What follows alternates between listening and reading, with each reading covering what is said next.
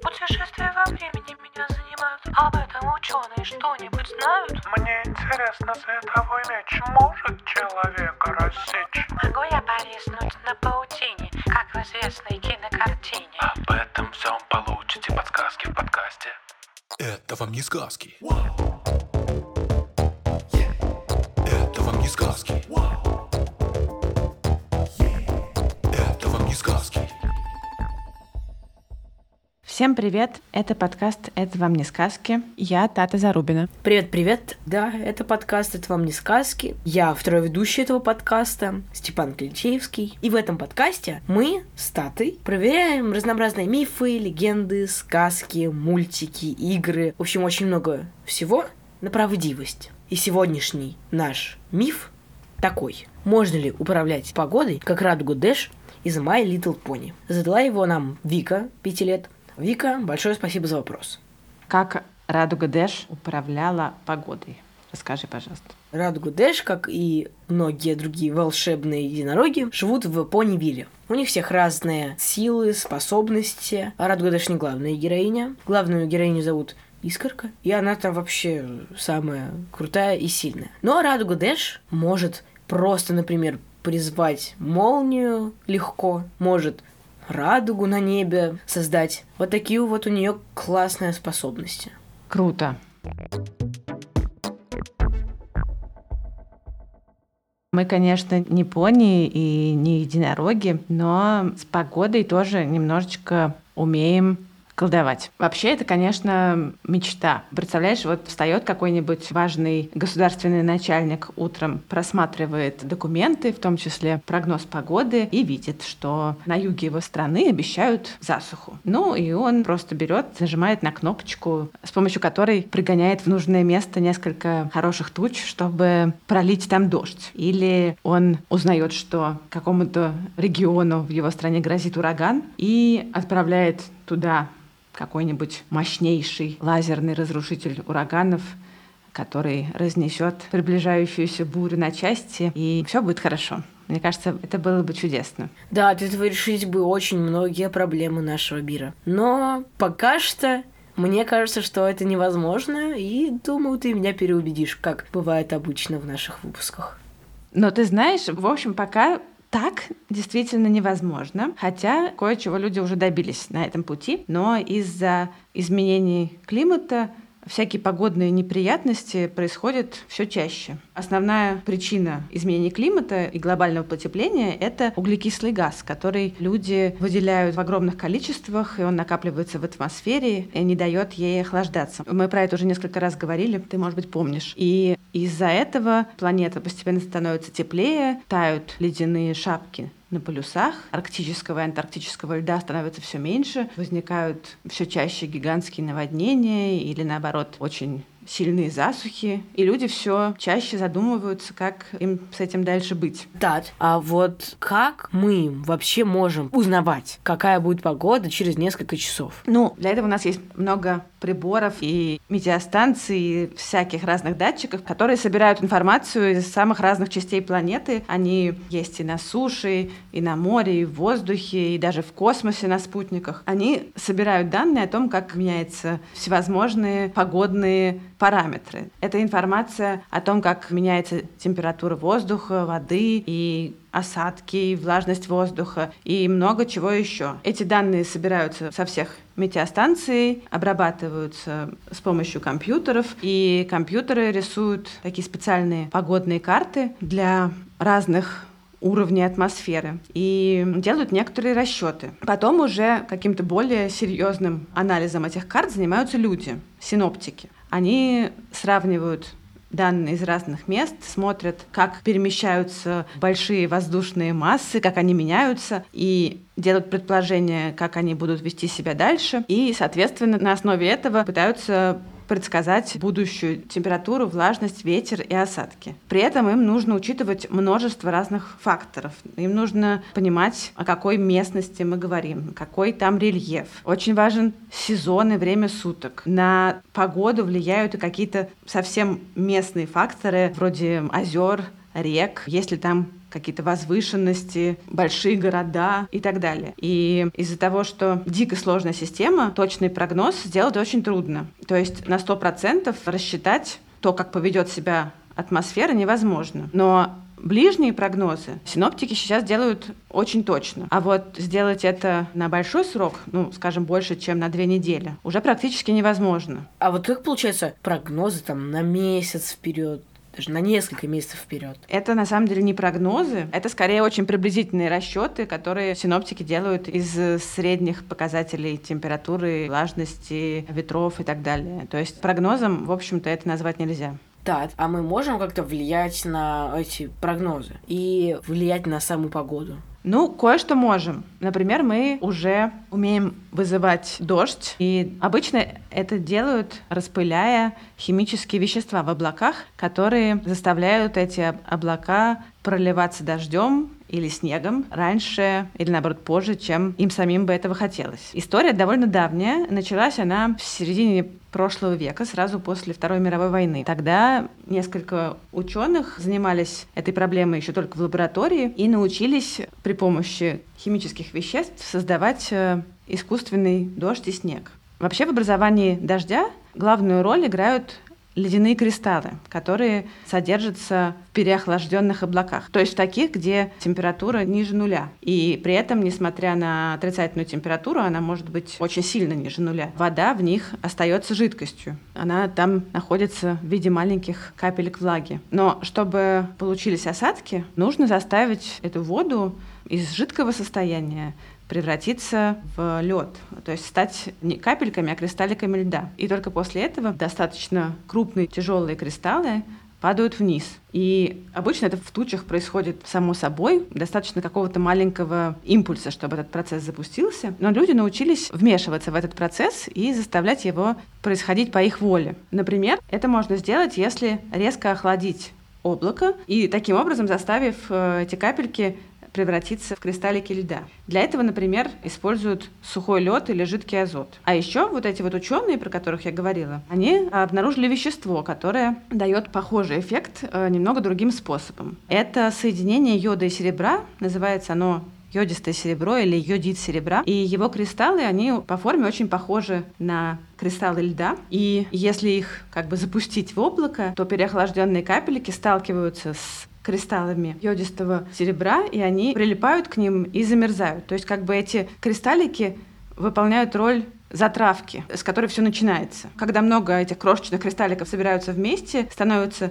достаточно большими и тяжелыми, они падают вниз в виде дождя или снега, в зависимости от температуры воздуха, через который им предстоит падать. То есть получается, что вот эти вот ученые нашли способ, на тот момент еще только в лаборатории, управлять погодой, заставлять идти дождь или снег. А после этого люди научились уже применять этот метод, который называется засев облаков в реальной жизни. Так, а вот это вот йодид серебра, а как он в реальной жизни в облака попадает? Чаще всего его распыляют с самолетов на облака. Метод засева облаков сейчас вполне себе применяют и используют для этого разные вещества, и йодистое серебро, и жидкий азот, и сухой лед, и другие реагенты тоже. Это может зависеть, например, от вида облаков, потому что для разных облаков используют разные вещества. Например, тяжелые теплые дождевые облака эффективнее всего засевать частицами цемента или гипса или соли. Даже так бывает. Но результат такой же. Облака становятся тяжелее и раньше времени проливаются дождем или снегом. И это может довольно серьезно увеличить количество осадков в каком-то определенном месте. Но также этим способом можно не только вызывать осадки раньше времени, но и задерживать их. Так что у людей, которые отвечают за хорошую погоду, всегда есть выбор. Что сейчас важнее, чтобы дождь подождал или чтобы дождь, наоборот, пошел?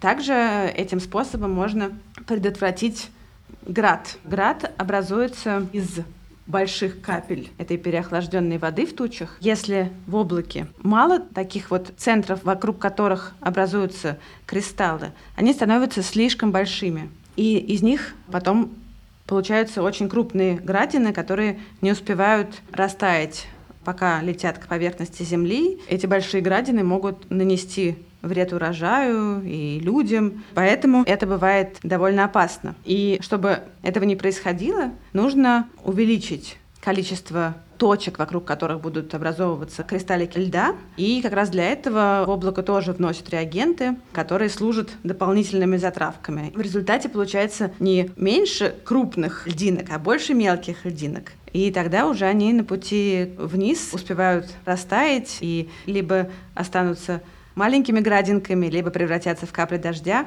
и уже никому не навредят. Похожим образом можно избавиться от тумана. Это бывает особенно важно в тех местах, где рядом аэропорты, потому что туман может помешать самолетам безопасно взлетать и садиться. Это может быть, например, полезно на каких-то опасных участках дорог, где мы точно знаем, что часто образуются туманы. И если, например, рядом происходит какое-то важное событие, и там должно проехать много людей, то в целом можно использовать этот метод. Но вот, кстати говоря, ураганы таким способом усмирить не удалось. Обидно, что ураганы вообще одно из самых страшных стихийных бедствий. Его пока что не удалось усмирить, но я точно уверен, что когда-нибудь это удастся. Будем надеяться, да. Но надо сказать, что метод засева облаков применяют не только для того, чтобы предотвратить какие-то серьезные погодные неприятности. Его используют, например, чтобы не было дождя во время какого-нибудь большого праздника. Может быть, ты слышал, что вот в Москве, не знаю, на День города иногда разгоняют облака, чтобы никакой дождь не помешал гуляниям. Нет, я никогда не знал, что так делают. Засев облаков – это пример того, что мы действительно уже умеем как-то управлять погодой. Метод этот довольно хороший, но у него есть несколько ограничений. Во-первых, для него все-таки нужны облака. Мы не можем заставить идти дождь из совершенно безоблачного неба. Во-вторых, проблема в том, что если мы заставляем дождь пролиться в одном месте, мы лишаем влаги какое-то другое. И какую-то гигантскую засуху таким образом победить невозможно. И вообще есть опасения, что рано или поздно это может привести к тому, что страны будут воровать друг у друга дождь. Или, наоборот, кто-то будет страдать от слишком сильных дождей, если их соседи будут злоупотреблять разгоном облаков над своим небом. Ну а кроме того, мы до конца не знаем, насколько эти вещества, которые мы используем, в долгосрочной перспективе безопасны для всех. Да. А вот, учитывая то, что этот метод вообще никак не идеален. А есть ли еще какие-то методы? Есть, хотя они гораздо меньше распространены и используют их еще сравнительно редко. Например, ученым удалось добиться образование облаков и дождевых капель с помощью лазера. И этот метод в чем-то даже круче, потому что здесь нам даже не нужны облака. И поэтому этими технологиями особенно интересуются самые жаркие и засушливые страны, такие как, например, Арабские Эмираты. Поэтому неудивительно, что они первыми опробовали новую технологию вызывания дождя с помощью дронов, которые стреляют электрическими разрядами в небо. Эти дроны стреляют лазерным лучом в крошечные капельки влаги в атмосфере и заставляют их собираться вместе, что в конечном итоге вызывает дождь. И уже были эксперименты в реальных условиях, когда дронам удалось таки вызвать настоящий ливень. Но в то же время здесь есть тоже опасность того, что если такое управление погодой станет более распространено, то можно легко себе представить ситуацию, что какая-нибудь жаркая, засушливая, но при этом успешная и богатая страна может начать вызывать дожди на своей территории в ущерб своим соседям. Возможно, при этом забирая то, что ей как бы не принадлежит. И здесь вообще очень трудно понять, кому принадлежит еще не выпавший дождь. И конфликты из-за таких украденных дождей могут стать проблемой, если это все когда-нибудь окажется реальностью.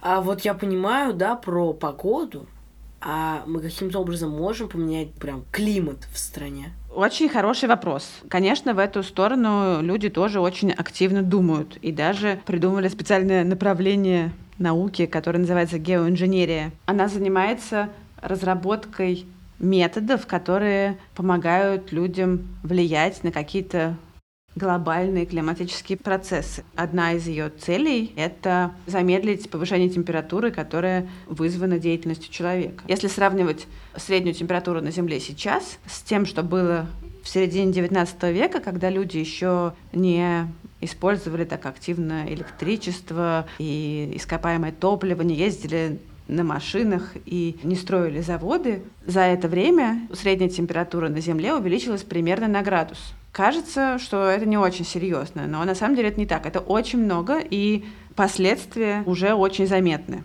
И то, о чем мы говорили с тобой в начале, про то, что сейчас происходит больше каких-то погодных катаклизмов, это результат того, что климат изменился всего на 1 градус. Поэтому нам очень важно сделать, чтобы дальше этот нагрев каким-то образом замедлился. Есть два главных направления, с помощью которых это пытаются делать. Во-первых, это удаление лишнего углекислого газа из атмосферы, а во-вторых, попытки каким-то образом отразить солнечный свет, отправить его обратно в космос, чтобы он меньше нагревал атмосферу. И этот путь более разработан на данный момент и кажется более перспективным. Один из способов это сделать, про который думают ученые, это распылить на высоте около 20 километров аэрозоль, который будет отражать солнечный свет и, следовательно, охлаждать атмосферу. По сути, это будет такая искусственная химическая заслонка от Солнца, зонтик, что ли. Если это получится,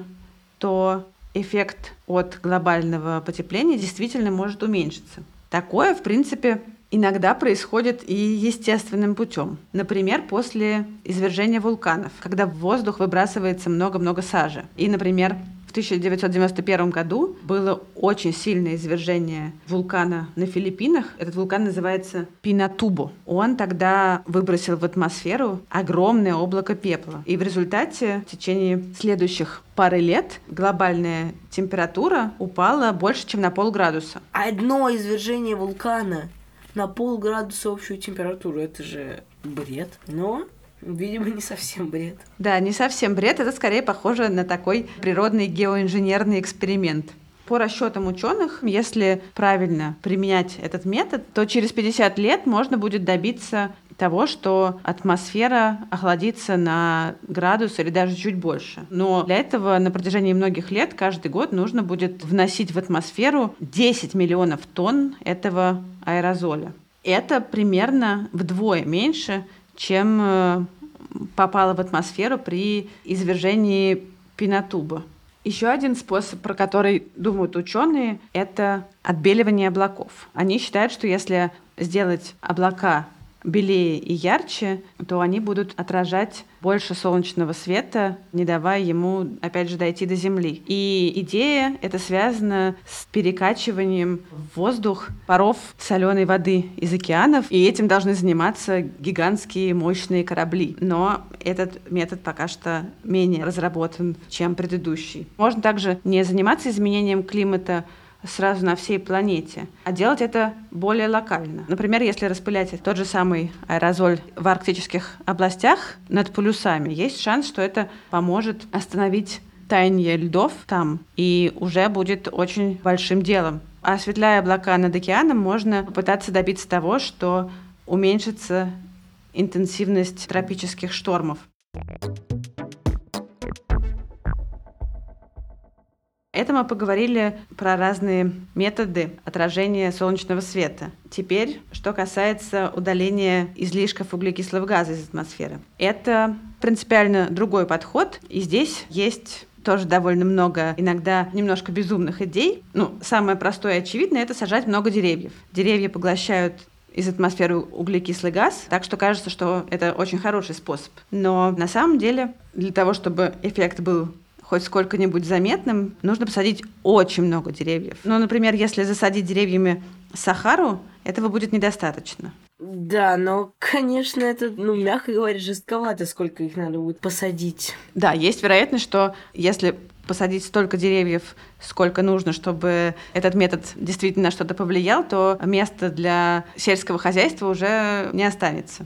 Другие специалисты предлагают, наоборот, заняться не деревьями, а фитопланктоном. Это крошечные водоросли, которые плавают в верхних слоях океана. Они производят огромное количество кислорода и удаляют очень много углекислого газа. И если их количество увеличится, то и их работа тоже будет более эффективной. А чтобы увеличить их количество, можно удобрять океаническую воду железом. У этого способа есть много побочных эффектов, которые довольно трудно предсказать. Другой способ, который отчасти уже испытан, он заключается в том, чтобы улавливать углекислый газ из воздуха с помощью специальных гигантских труб, которые будут его отсасывать, а потом отправлять глубоко под землю, где он дальше будет вечно храниться. Пока что в глобальном масштабе, опять же, так, чтобы это всерьез изменило количество углекислого газа, это невозможно дорого. Но маленькие шаги на этом пути уже сделаны. Например, небольшие системы, которые улавливают вредные выбросы каких-то конкретных предприятий, уже существуют.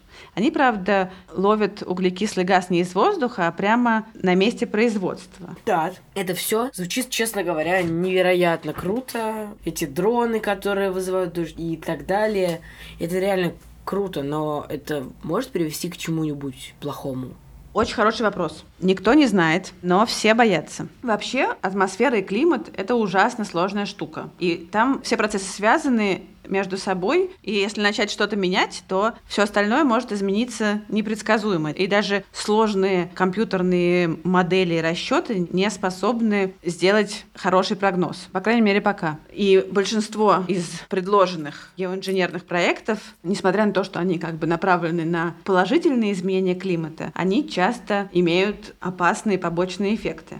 Ну, например, если мы говорим про способ распыления аэрозолей в воздухе, да, когда мы делаем заслонку от солнца, тут есть опасность, что это может повредить озоновому слою. Ты знаешь, что такое озоновый слой? Да. Ну, как бы это слой атмосферы нашей Земли. Ты прав, это слой атмосферы, и он, хотя и очень тонкий, он очень важен, потому что он поглощает вредный ультрафиолет и защищает нас от всяких неприятностей с ним связанных. Еще распыление аэрозоля может привести не только к замедлению потепления, к чему мы стремимся, но и к серьезному уменьшению урожайности. Да? То есть станет темнее, и растениям станет хуже. А это, в свою очередь, может тоже быть опасно. Да? Если урожая станет сильно меньше, то может возникнуть голод, например. Кроме того, надо всегда понимать, что если мы начали применять этот метод, вероятно всего, нам нужно будет когда-то прекратить. И тут тоже нужно понять, что при этом произойдет. Например, сейчас считается, что если это придется сделать резко, то проблема с потеплением вернется очень быстро, более того, станет хуже, чем было. Поэтому очень важно не только разрабатывать методы искусственного управления климатом, да, но и параллельно как бы работать с причинами, да, то есть продолжать снижать выбросы. Наша задача, чтобы не случились необратимые последствия изменения климата, сделать так, чтобы средняя температура не выросла еще больше, чем на градус, а лучше даже меньше. И для этого нужно срочно переходить на источники энергии и транспорт, которые не используют углерод.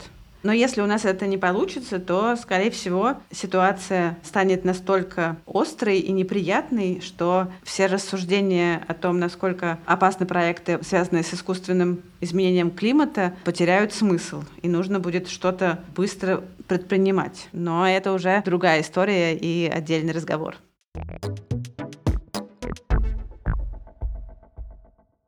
Ну что ж, получается, что, как я и говорил в начале, и оправдан. Люди почти как Радуга Дэш тоже могут менять погоду, нагонять дожди, а скоро смогут еще и климат менять. Спасибо большое, Тата, за рассказ. Это было очень интересно. Спасибо, Степа. А также спасибо нашему редактору Эдуарду Цирионову, нашему звукорежиссеру Егору Велову, фактчекеру Михаилу Трунину, расшифровщику Кириллу Гликману и композитору Михаилу Соробьянову. Всем пока. Наш подкаст можно слушать вообще везде, где вы слушаете подкаст. Но, естественно, лучше всего слушать его в приложении «Гусьгусь». Так как, во-первых, выходит он там на 2, слушайтесь, 2 недели, на 2 недели раньше. А еще, кроме нас, там есть очень много всяких интересных лекций, сказок и подкастов. Всем пока.